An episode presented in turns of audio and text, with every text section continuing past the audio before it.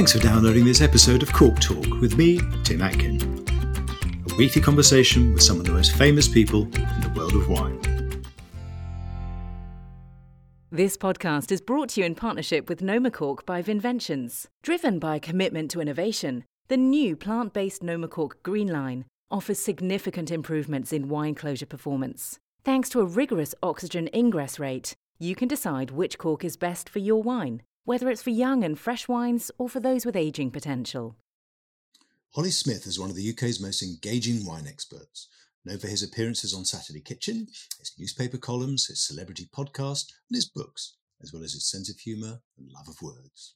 I caught up with him from his house in Lewes to talk about his favourite films, his collection of English sparkling wines, his love of all things Greek, and the friendship he developed with the late Sir Roger Moore. Hello, Olly, and how are you?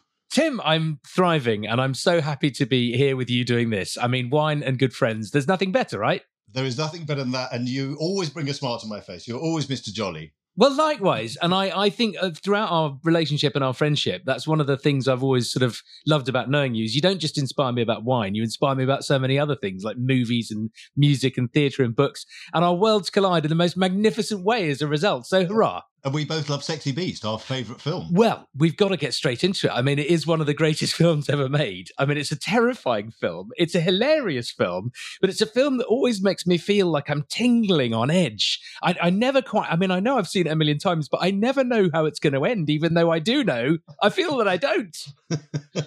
Listen, where are you at the moment? You're at home, aren't you? Lewes? I'm at home. I'm in my pod uh, just near Lewes in East Sussex, which has, of course, become a bit of a hub for the world of wine. When I moved down here in 2000, there was a Breaky Bottom, there was Ridgeview, Nyetimber down the road. I mean, now there's just an extraordinary number of vineyards. Nothing to do with me, of course, but delighted to see it happening. They're following And- you. Well, I mean, it's a thought, isn't it? Maybe they're swarming around something that I've left, something unfortunate. But no, it's it's it's really wonderful to have that in the neighbourhood. And honestly, it's taken off in a way that I never thought that it would this quickly. I always believed in it, and I've been collecting English wine seriously since the year 2000, especially the fizz. But um, but to see it happen so rapidly and gain such plaudits is just super gratifying. So hats off to everyone who's doing it. No, exactly. I mean, I often ask people about where they came from, and it's just fun to know. Because where were you born and brought up? I mean, you weren't born and brought up in Lewes, were you? No, that's true. I came down to Sussex because I met and fell in love with Sophie uh, at school during my A levels, and she was a Brighton girl. Um, but before that, I was. Uh, people will never believe this with my accent. However, I was born in County Durham in Darlington. Why? So yeah, I know. so me and uh, Jim Moir, Vic Reeves, uh, both sons of Darlo, very proud of that. My mum and dad were working there at the time. Mum was a nurse, dad was a teacher, and we lived in Eggleston and then Witton Le Wear. And I absolutely loved living there. But we got shipped out quite early in my childhood. Mum and dad both got jobs and were shipped as essential employees to the island of Jersey in the Channel Islands. So far from the sort of millionaire's villa of Bergerac, we were, you know, living, you know, it was a comfortable life, but everybody al- automatically assumes that there I was with a yacht and a tricorn hat and knee high boots with a Not a musket. bit just- of it. no, not at all. It was just a very regular kind of living on a little estate upbringing, and it was it was charming. I'm not going to run away from that. Living by the beach in Jersey was brilliant. And, and Um, I know your parents love wine now, but were they drinking wine then, or have they kind of got into it because of you in a way? Well, that's a brilliant question. They they totally got into it at the same time as me. So I uh, went to school. I actually went to a boarding school. I was a chorister at King's College, Cambridge. I won a music scholarship there, and then on won another music scholarship to Charterhouse, playing the French horn and so forth. But during the holidays in Jersey, my job was in Orange and Company Vintners, and that was how I I sort of met wine and fell in love with wine. And mum and dad had never really seriously been into it mm. beforehand, but it sort of coincided with the time that wine hit the supermarket. So it was, it, all my friends thought I was really odd working in a wine shop and being completely obsessed by it. But they, they, I mean, now of course they love it. And mum and dad, I mean, they've gone from being, you know, the occasional bottle of Santa Emiliana at Easter time, which is what they used to do, to, you know, I think they are probably Majestic's most loyal customers of all time. Well, like, but competed with my dad. It really, see a majestic well, they can man. see him coming. Yeah, yeah, they love man. it. They love it, don't they? I mean, I think it's partly because they look at all the team, you know, as they go in the store and think that they're probably related to them in some way. They sort of look at them and think of these, they're sort of similar age to their kids. They love the banter, you know, and, and I think all, I mean, they love the wine society as well, of course. And, you know, they they live down in Devon. So again, they're quite into Yearlstone, the local vineyard there. But there's, you know, there's nothing really they won't taste. And that's what I really love about That's- mum and yeah. dad. That's Um. They're and open actually- they're open to new wines, right, and experiences. well, this is it. And, and after you and I went to South Africa all those years ago on a, on a highly memorable trip, Mm. I ended up taking dad as a kind of just a bit of a kind of the two of us going out. And I'm really glad we did it because he subsequently lost his sight and um, is is not able to travel very much. But I've got such happy memories of visiting tremendous wineries. You know, he loves golf. I'm useless. I barely get loft on the ball. So I was basically playing snooker while he was playing golf in these uh, places, like Kleine Zalze. But I took him to Mullineux when they moved to the Swartland, when they moved to um, Riebeek Kasteel. And it, my dad, and because they just moved there, my dad helped them hang the sign on the front of the winery. Oh. So, so I love memories like that. You just, it's the nicest that's thing what, in the that's world. what wine is made of, isn't it? well, totally. T- just tell us about the about the music stuff because I, I you know I, I thought I knew you very well. I didn't know that you were a King's College choral scholar. Then you took up the French horn, and then you got a top music scholarship to Charterhouse, as you mentioned, where you met your wife Sophie.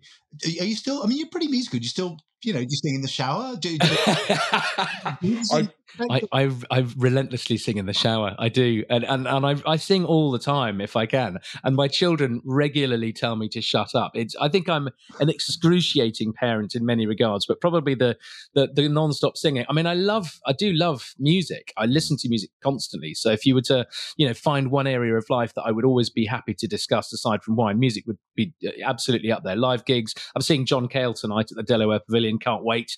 Mm. Um, yeah, and I and actually weirdly there are a lot of bands, younger bands like Flight and um, Billy Martin is another one who really like wine and get in touch, and we kind of go on these kind of music wine adventures. So there's definitely synergy. But as for the French horn, funnily enough, Tim, I haven't played for years, and I'm determined to pick up a French horn again. Partly, if anything, to just you know reverse the effects of gravity on my face. It's looking like a landslide at the moment. Just get, I need some get the, old, muscular. get the old lips moving. Get the lips moving, yeah. But uh, no, the piano I play a lot, and I learnt the organ. I love playing the guitar, and I've even released a single which you can find on Spotify and iTunes called uh, "Snow on the Borderline." It was Oh, a, a challenge not during. smoke on the water, but No. snow, snow on the borderline. no, but what a great double bill that would I'm be! gonna, yeah, I'm going to listen to that. I yeah, can't wait. it was a challenge during lockdown. Actually, I can't remember who asked me to do it, but I, I did it anyway. I re- released a single. it. Of course, it didn't get to number one, Yeah. but there we are. I mean, your other great love is is words. Obviously, you're an amazing wordsmith, and you went to Edinburgh University. You studied English literature. Um, it, it, is- that when you really fell in love with language, or did, as a kid were you always, you know, you you love kind of puns and word games and all that kind of stuff? And, I do. and metaphors. Was that something you grew up with from your parents or something? I th- well, mum and dad were just really kind to me and my brother Will, and I think growing up they gave us a lot of space to express ourselves, and we were very much into comedy and Laurel and Hardy in particular.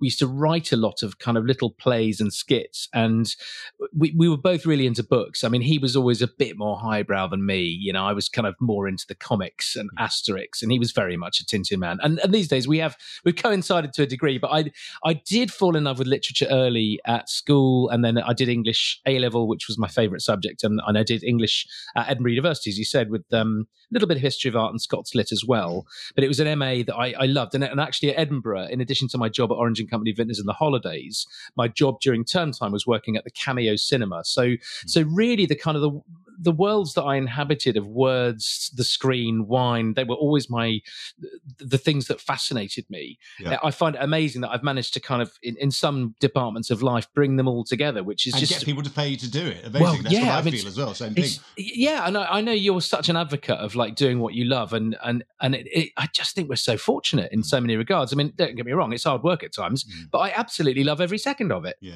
I mean, you've always had that slightly surreal, absurdist side to your humour, which I like. I mean, it was, you know, and your brother was a stand up for a while, wasn't he? I mean, did you, Yeah, did you ever think about doing that? Do you ever Well, think I might have a go at this? I, The new d- I Vic- d- yes, I, Vic Reeves. I well, I loved. Yeah, Jim's great. I, I did. Um, I I did do a bit of stand up. I actually was the runner up in the BBC's open mic competition, and it it ended up with me playing at the Glastonbury Festival uh, with Julian Barratt, who obviously went on to great things with the Mighty Boosh. And I remember I, I can't have been that good because I had my guitar and I did my funny little skit as the runner up. And one of my flatmates from Edinburgh University, who I will name and shame, James Wood. I know you're out there if you're listening to this. Uh, Uh, he uh, was in the crowd with his uh, now wife Tori, and uh, d- didn't even notice I was on stage. So I walked off stage and went, "Oh my gosh, there's my flatmate." Walked up to him, and went, "Hi Jim, how you doing?" And he said, "Oh great, what have you been doing?" I said, "Mate, I've just been on stage." I've just been doing a gig. He hadn't even noticed. So I didn't make a huge impression. But I thought, to be honest, the thing about stand up, it's a wonderful discipline and I really respect people who do it. But I think for me, it was a staging post onto finding ways to, to engage and to communicate. And, and as for my brother, he was a stand up for years actually and is now um, a, an exec producer and a showrunner for Apple on a, a, show called Slow Horses. So he's, he's, he's, he still loves comedy and that's very much as well. But he's also now just an extraordinary, I, I guess, you, I don't know what you call him broadcaster. Just he's a mind. Yeah, I'll just call him a mind. mind. He is a um, mind. What did you do post uni? Were you writing scripts for a bit? Yes, I yeah. did. I, I, I had a really sort of strange segue into into wine. I left uni and met somebody who I had an idea for an animation show with, which the BBC showed a sniff of in- interest in, and we we were really hard at it, and we we kept going for about a year. And the spec script we came up with got noticed by you know quite a few people, so I ended up writing for I was head writer actually on Pingu for three series who of course notoriously speaks in gobbledygook, which is on my writing skills. But you had to write everything in the script, like where he was, what he was doing, who's he who's he interacting with, you know, what's what's going on. So that was that was silent comedy effectively, and then a bit of work with Charlie and Lola, mm. Wallace and Gromit for one day on the Curse of the Were Rabbit, and then along came my opportunity in in wine, which. Mm yeah, was was kind of partly down to a, another writer actually called Mark Huckabee, who was you know I'd been doing writing for a few years, and he kept taking me to one side. He's still a dear friend. He kept taking me to one side and saying, "Look, Olly, you, you, you're all right at screenwriting, but really, all you talk about is wine, and I, I really think you should seriously consider trying to do that because I think you'll enjoy it more. But also, you seem to be just happy when you're doing it." Yeah. And then along came the notorious competition. This is Wine Idol, right? Yeah. I mean, not Pop Idol, but Wine Idol. And it only happened once, didn't it? Yeah, I think I'm the only holder of Wine Idol. I think they, I don't know if they got in trouble with um, the owners of Pop Idol, but yeah, sponsored by Hardys. And it was a, a sort of a, they were looking for somebody to go and, and, and, appear on Great Food Live. So the prize was actually an audition to go on Great Food Live. You didn't get a slot. Yeah. So I, I, think it was about 6,000 people downloaded the application form and we, we had to do writing. We had to film ourselves. We had to present live. We had to do blind tastings. And I remember getting down to the last three and I think I think the wine I did, I think it was I think there was a miss pour because it was supposed to be a I think it was supposed to be a Cabernet Sauvignon, but I'd, I'd, identified a Shiraz, and then they were sort of dismissing me from the competition. And then they realised the researcher had actually bought the, the Shiraz. Yeah, they bought the wrong wine. So, so, and I was really kind of sticking by my gun, saying, "But this is, you know, this is incredibly smoky. This is, you know, this is definitely Shiraz."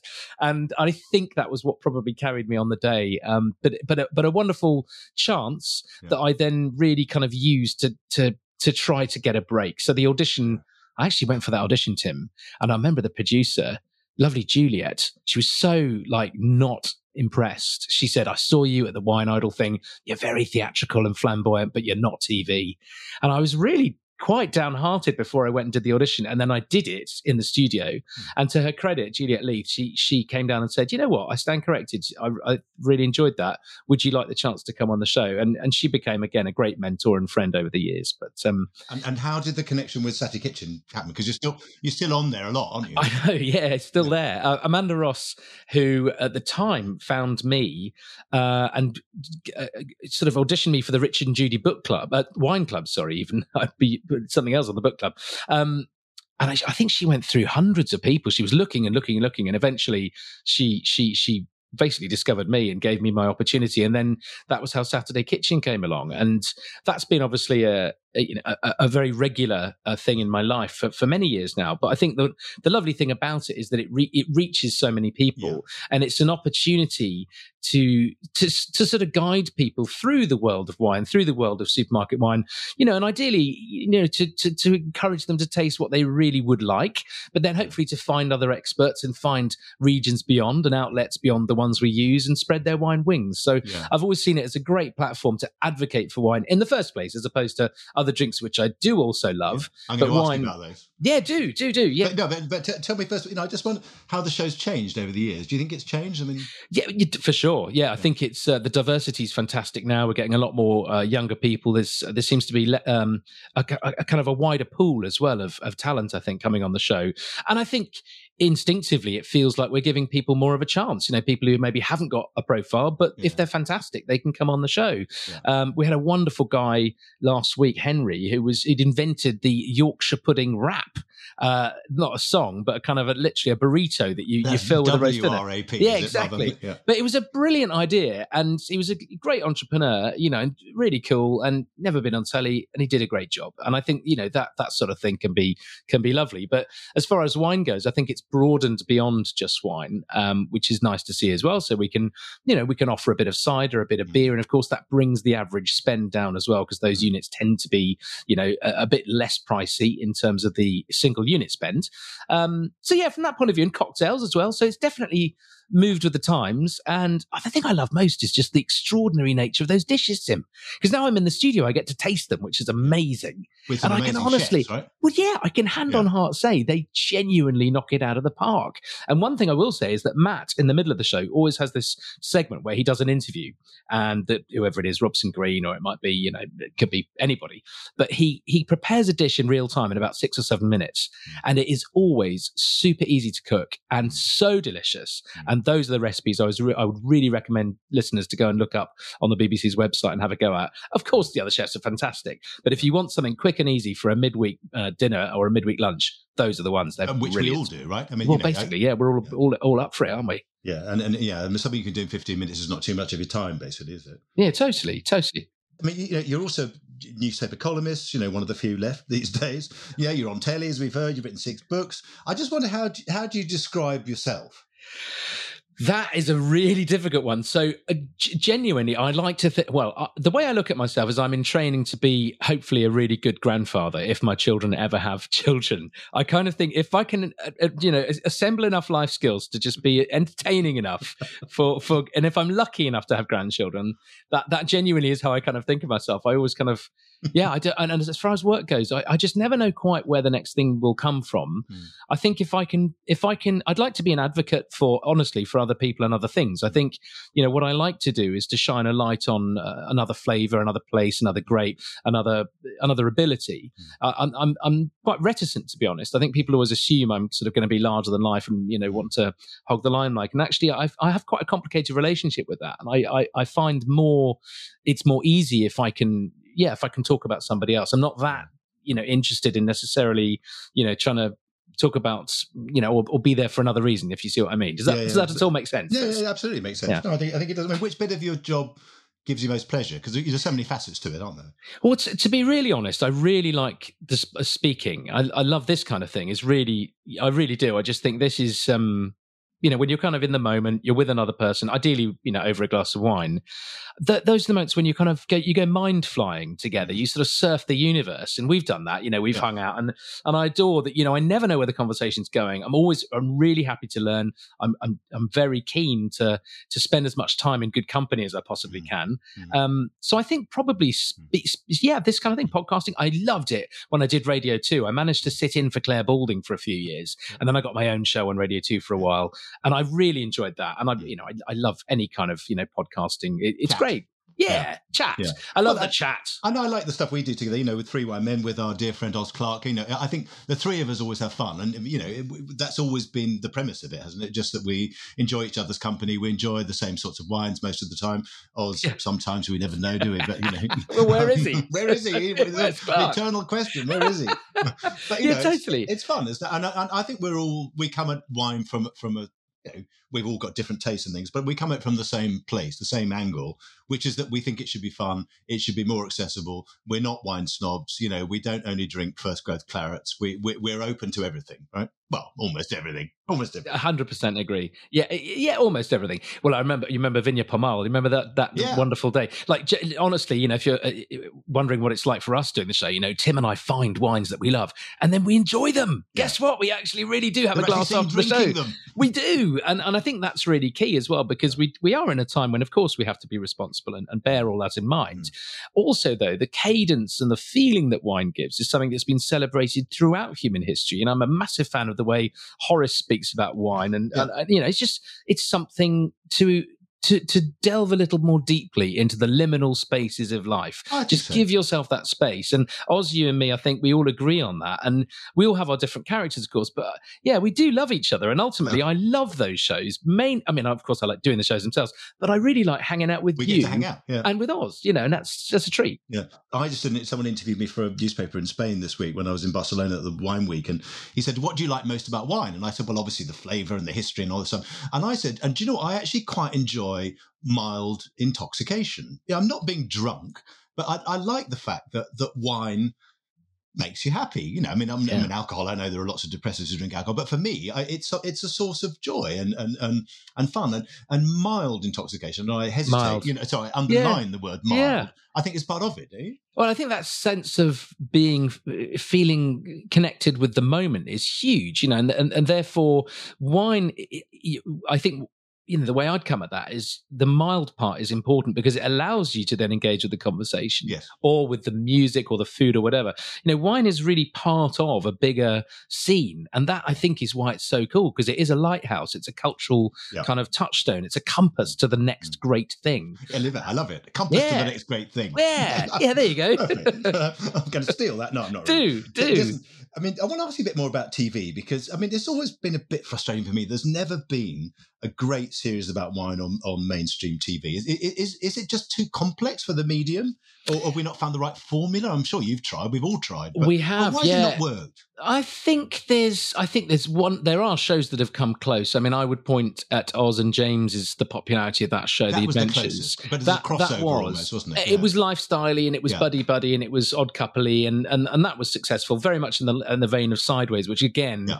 you know, is a really good approach. I think. Um, yeah, I th- I think it is a tough one. Visually, wine tends to look similar, so that's something. But of course, you and I would immediately jump in and say, yeah, but it's surrounded by all these different mm. uh, vistas. Mm. There's different land. There's different people people, stories, different cultures, traditions. And I think it is doable. Mm. And I think uh, the broadcasters that I've spoken to tend to be of the opinion that wine is too niche. That's the thing I've yeah. come up against time and time again.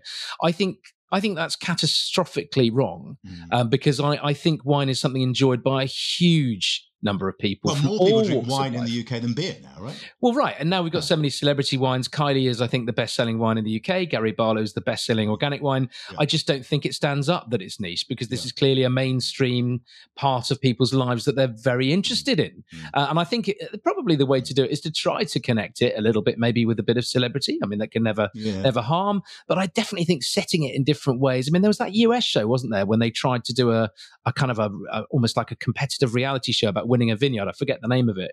You know, it's not a terrible idea, but I think yeah. given that there's so much talent in the UK now, even from a farming point of view, just a yeah. regular strand on country Countryfile where it would be. I think wine can work in all sorts of different ways on telly. So the battle continues. Yeah, the battle continues. Tell me a bit about about celebrities because you've had your own celebrity-ish, I suppose, podcast with him, you know, a glass with, and you've interviewed Kylie Minogue. Lucky man, I'd love to yeah. Kylie Minogue. yeah, anyway, yeah. But you've had you've had Sting on there, and Pink, and Sam Neill, and, and, and, and Sir Michael Parkinson. Yeah. Who was the most fun to interview? That oh, that's a brilliant question. I love Dawn French, and, oh, uh, wow. and she she was amazing, and and actually uh, amazing in the in the kind of podcast because she she's not massively into wine, but she crossed the bridge and was prepared to go there, and really did get very interested in wine to the point where she asked me out for a curry afterwards with uh, her husband, which was fantastic. And I had a brilliant time. So, so yes, wine led to a nice friendship there. So I think Dawn would be my, my, I've always got a soft spot for Dawn French.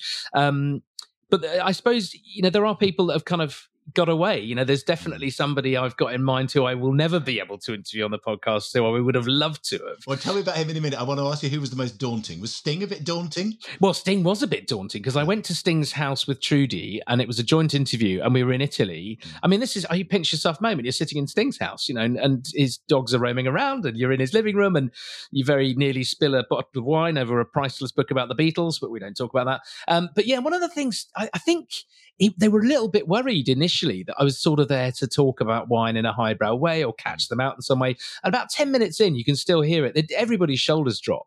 And I mm. think it's the bit where Sting, I think I asked him about why he bought that particular house and vineyard. You know, was it for the view and everything? He's like, no, I bought it because there's a lake there and I like swimming in the nude. And you just think, right, that'll do. oh, that's all right. That's a yeah, fine. so he was quite daunting, but in the end, not. And in the end, very sweetly, again, he and Trudie invited my family who was staying locally to a pizza evening that night that they were hosting for the, to the people who work in the vineyard. And we had an absolute blast. Although my kids, hilariously, when he walked in, said, I, I don't recognize him but I do recognize her. And of course, they recognize Trudie Styler because she'd been in Friends.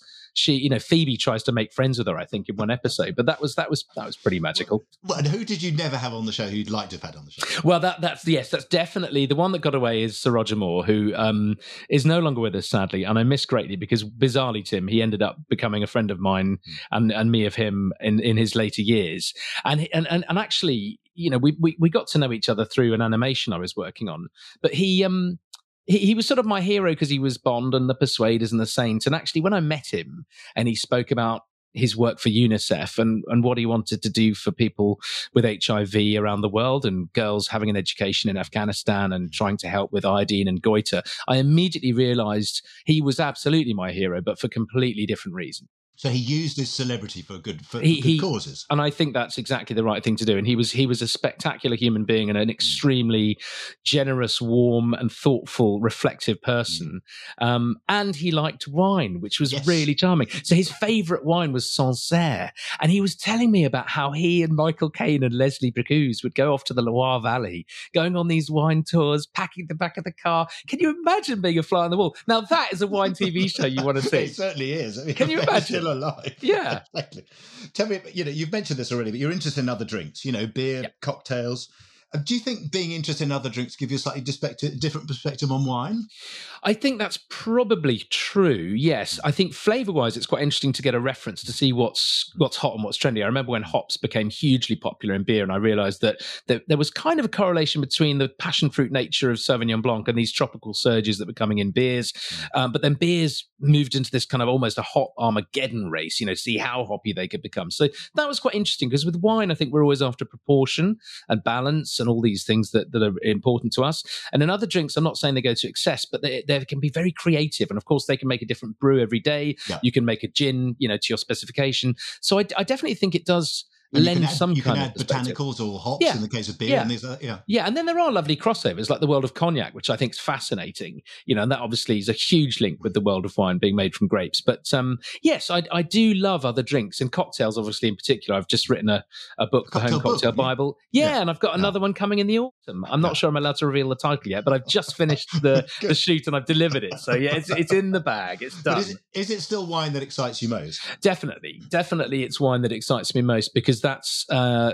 I think culturally it's just such a window into other people's countries, lives, lifestyles, foods, traditions, and the future. Let's, you know, that's the most important part of all. We're we're facing interesting questions about climate change and sustainability. And, you know, I love the work, for example, that Plaimont Vigneron are doing in Sud-West France. Uh, they're fantastic at kind of teasing out varieties that might be useful in that uh, particular area. You know, I think of Assyrtiko and Santorini, it's very drought resistant. So there's lots of interesting conversation to be had. Yeah. Um, you know, Touriga in Bordeaux, Touriga Nacional, there we have it. Which is, which is fantastic, isn't it? Oh, it's know? amazing. I think it's great. You know, more power to their elbow. Might end up being better than Merlot, not hard. Yeah, well, yeah. I love it. Tell me something. You know, you've always been a big fan. You mentioned this of English food and drink, and when you moved to Lewes, there wasn't that much of an English wine scene, but there is now. Yeah. But what do we do best? Do you think it's sparkling wine as a, as a country?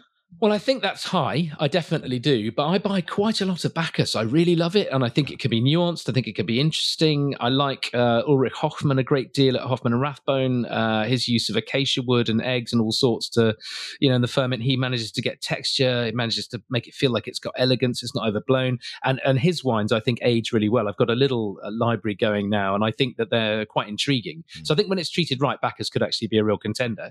Mm. Um, I, I, think, to be honest, I think with with English wine, it's it's too early to say. Is the honest mm. truth, and I feel you know we've got our PDO in Sussex, and I suppose that's um, useful in some regards, and some might say not in others. But I, I, I do think it's too early to really nail what we're going to do.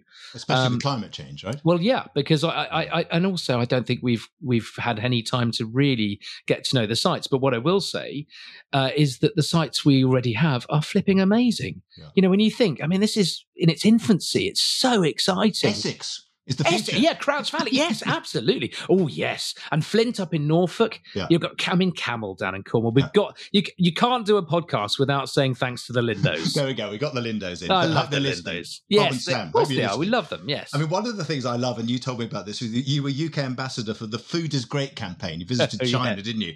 Now you had to work with a certain politician who went on briefly to to greater things, I suppose. Yeah. I mean, could you tell us a bit more about it? Yeah, yeah, sure. I mean, uh, so Liz Truss was with us. She was the, I think, the trade minister at the time.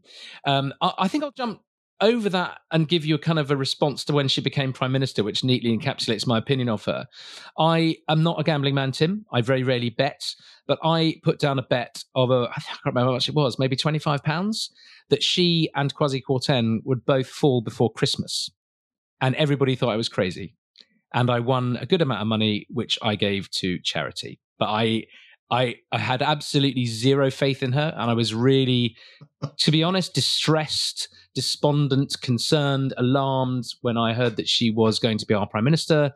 Um, and uh, yeah, I, I just hope for better times. Is all I can say. I think, I think you know, I love people, and I think we deserve to to love each other and be loved by the people who lead us as much as we should love them. Yeah, and be, uh, have a, live in a country run by people um, with, with with with values, people who who genuinely care and have and well, people who have some skin in the game. Yeah. Let's put it like that. And I yeah. think a lot of people are playing with things as though they're a, a toy. This is not a toy. This is our lives, yeah. and it's high time that responsibility was taken. So yeah, I, I, I, hope for better times. Bit of well, a serious yeah, moment yeah. there, but I, you know, I've well, got to. Let's, let's move back onto wine. Yes, yes, yeah, I love wine. I mean, favorite wine regions and countries apart from England? You mentioned that. Yeah. You've always had this thing with Greece, haven't you? I mean, and you, oh, yes. you were kind of ahead of the curve there. I, I don't know, was it a holiday there or something, or yes. did you just fall in love with the Assyrtiko, or what? Well, it was both those things. So I first went to Greece when I was uh, 18 on holiday with Sophie, and we were camping for three weeks. And I realised then that there was some really inexpensive boutique production of quite interesting wines that I simply didn't recognise the flavours of. Mm. So I fell completely in love. And actually, even I know Retsina isn't the greatest wine in the world, mm. but when it's done right, it can be intriguing. And as a food pairing with things like, you know, very garlicky flavors like scordalia, for example, it really can work and it, it needs intense flavors. But yes, I, I, became intrigued by the regionality of Greece. And actually, one of the first pieces I ever wrote, Graham Halter very sweetly gave me my first job in writing for the Wine and Spirit magazine, I think it was mm. called. And the, one of the first pieces I wrote was called Greece is Cool, about cool climate Greece, high altitude stuff in Crete, uh, Vidiano, and all these wonderful white grape varieties that were producing wines of finesse and poise uh, and I don't, to be honest, I don't think people took it that seriously. Um, and I, I, I've, I've still stand by that because you know I love the islands of Greece. I love the rivers, the lakes, the mountains. I love the regionality of it and the great varieties, Xinomavro and Assyrtiko and Malagousia and all of these. They're great, but high altitude Greece has just not been touched yet. And I think we're going to see some of that coming. When you think in, more, loads more to come. And I think, you know, Cyprus, the Troodos Mountains, uh, Sinisterre is great with the highest vineyards in Europe. So, or, or, one of them, you know, I think there might be some talk from some of the islands out in the Atlantic about this, but I'll leave them to have their tussle. But, uh, but I'm a massive fan of Greece. I, I, I totally think that they're having their moment. And again, lots of organic boutique production can't be a bad thing for the world. And where else? Anywhere else? Yeah, Where do you love... at home when you travel? I mean, you, you travel oh, quite I, a bit, don't you? I, I mean, do. You're, you're, you're, off on you're off on cruise ships all the time. But yeah, I do. Yes, I, I, that's a really good question. I mean, I, like you, I love Spain. I always feel very relaxed in Spain. Mm. Um, France has always held intrigue. You know, I, I, am fascinated by the wines of Germany. I mean, South America. It's really hard to pick one, but if I, I, I it's, it's.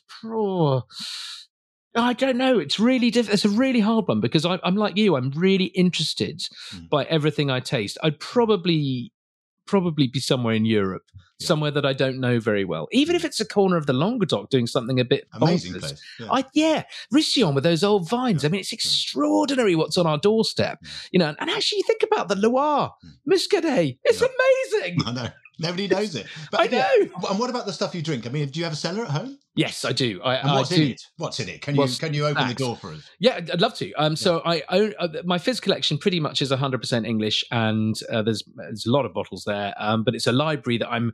Uh, I'm intrigued by. Um, I'd buy a, li- a, little bit of kind of, you know, Bordeaux of the level of Chateau Meyney, that sort of thing, you know, that's affordable and within reach. I know you and I really like uh, Grand-Puy-Lacoste as well. I think we share a similar taste. I buy quite a bit of Spain, mm. Portugal. Uh, there's a lot of Greece. That's hmm. probably the biggest section. Um, Australia. I love Syrah. I love Victoria. I love uh, Jayden Ong. I mean, his wines are really. I buy a lot of his stuff. I mean, Mac Forbes I buy a bit of Forbes, as well. Love the Forbes, most world's most handsome man apart from anything else. Um, bit of Kiwi stuff. A um, lot of Tokai, a lot yeah. of Tokai. Not much America, not much North America, to be honest. A bit South of Argentina. America? Yeah, I've got a lot of yeah. Chile, a little bit of Argentina. South I saw Africa? you been to Uruguay. Yes, I've got some yeah. old TMV stuff that Chris and Andrea Mullineux oh, I have as well. We should we should compare. Let's have a tasting. Yes, yeah. I know I a lot. So you know, and actually, I found a good Cape Point Semillon the other day, a really old one that Duncan Savage had made, and I thought I'd totally forgotten I had it. So and a bit of fortified. You know, I've kind of got you know not much not much burgundy actually although i'm putting that right i'm um, i'm i'm finding my way slowly but surely into the world of burgundy you know trying to buy smart by following you know recommendations from people like yourself that's yeah, the best way no, I, I, think the difficult thing with burgundy now is that the top stuff has got so ludicrously expensive yeah that it makes me want to go to places like greece and spain where yes. you know and, and drink Garnacha from Gredos oh, or yeah. you know, Rioja, whatever. Which, yeah, in Portugal, which which have Burgundy like qualities in the completely agree. different grape varieties. Completely agree. Yeah. I want to go back to celebrities for a second because you were on Celebrity Mastermind. You, are a bit of a I celebrity was. yourself, aren't you? You're very kind. What was your specialist subject? Uh, it was Withnail and I. Uh, so I thought, you know, I was there as a patron of the Drinks Trust, so I had a drinks charity. I thought I better have a drinks, you know, bit of content and Withnail. And I remember. Can you do um, the tea shop speech? Yeah, yeah, we've got the finest wines available to humanity. We want them here, we want them now. Uh, yeah, it was great. Miss Blanner has said, call the police. yeah. well, it's nonsense. Your cake and fine wine. Uh, it's it's an amazing film of um, it's a film of great tenderness. And actually, I will say, if you're a fan of Withnail, there's a, a current movie I'd recommend called Brian and Charles, which oh. is ah. similarly whimsical about a, an inventor in the wilds of Wales who creates a robot to keep him company, and together they overthrow a bully, and it's wonderful. But yeah, Withnail was my What's special subject. Where can you watch that? Uh, you can watch that on Amazon Prime. It's on oh, at the moment. That. Yeah, Might watch yeah. that tonight. Brian You'd love Charles. it. You'd love it. Very very whimsical and sweet. But yes, I did actually manage to win Celebrity Mastermind. So, yes, I did, and I think that I, I knew that I was in with a shot when he asked me who the, the name of the camera operator in Withnail and I, and I was like, oh, I think it's Bob Smith. And how that's in there, I've no idea. But I thought, oh, okay, yeah, maybe I've got a shot here. and would would you ever go? You know, I'm a celebrity, get me out of here. But you know, do you fancy uh, a bit of um, a bit of kangaroo penis with that and deck or whatever well, it is they eat in there? I mean, I I so there's two sides to this because in the past I would have said I'd probably think about it, but when Matt Hancock turned up, I thought I just think that's not right. I just thought that was a. If I was in there, I would have found it really hard because well, not of, to punch him. Well, to, to yeah, to conduct myself with decorum. I think so. I'll leave that one there because I don't honestly know. I'd love to do strictly if they ever ask, but they're never going to ask me. You know, they're going to ask a chef in that slot before they ask me. Yeah. Um, because you like that's dancing, learning. Well, I, I I love dancing, but the reason I really want to do it is because my wife Sophie is an amazing dancer and trained all her life. It is genuinely fantastic, and I can never dance with her at parties or weddings in the way that she would love. And I've tried, but I would, you know, this would be the training that would finally, you know, I would love to make Sophie happy. So that's the reason I would do Strictly. I love that. Talking about Sophie, you've got an amazing family, two wonderful kids. Um, how do you get away from wine? I love wildlife and nature in particular. So I'm a big gardener, and for years I kept bees. I love uh, the idea of pollination. I find it all fascinating, the interlinking of things, the interdependence of of beings.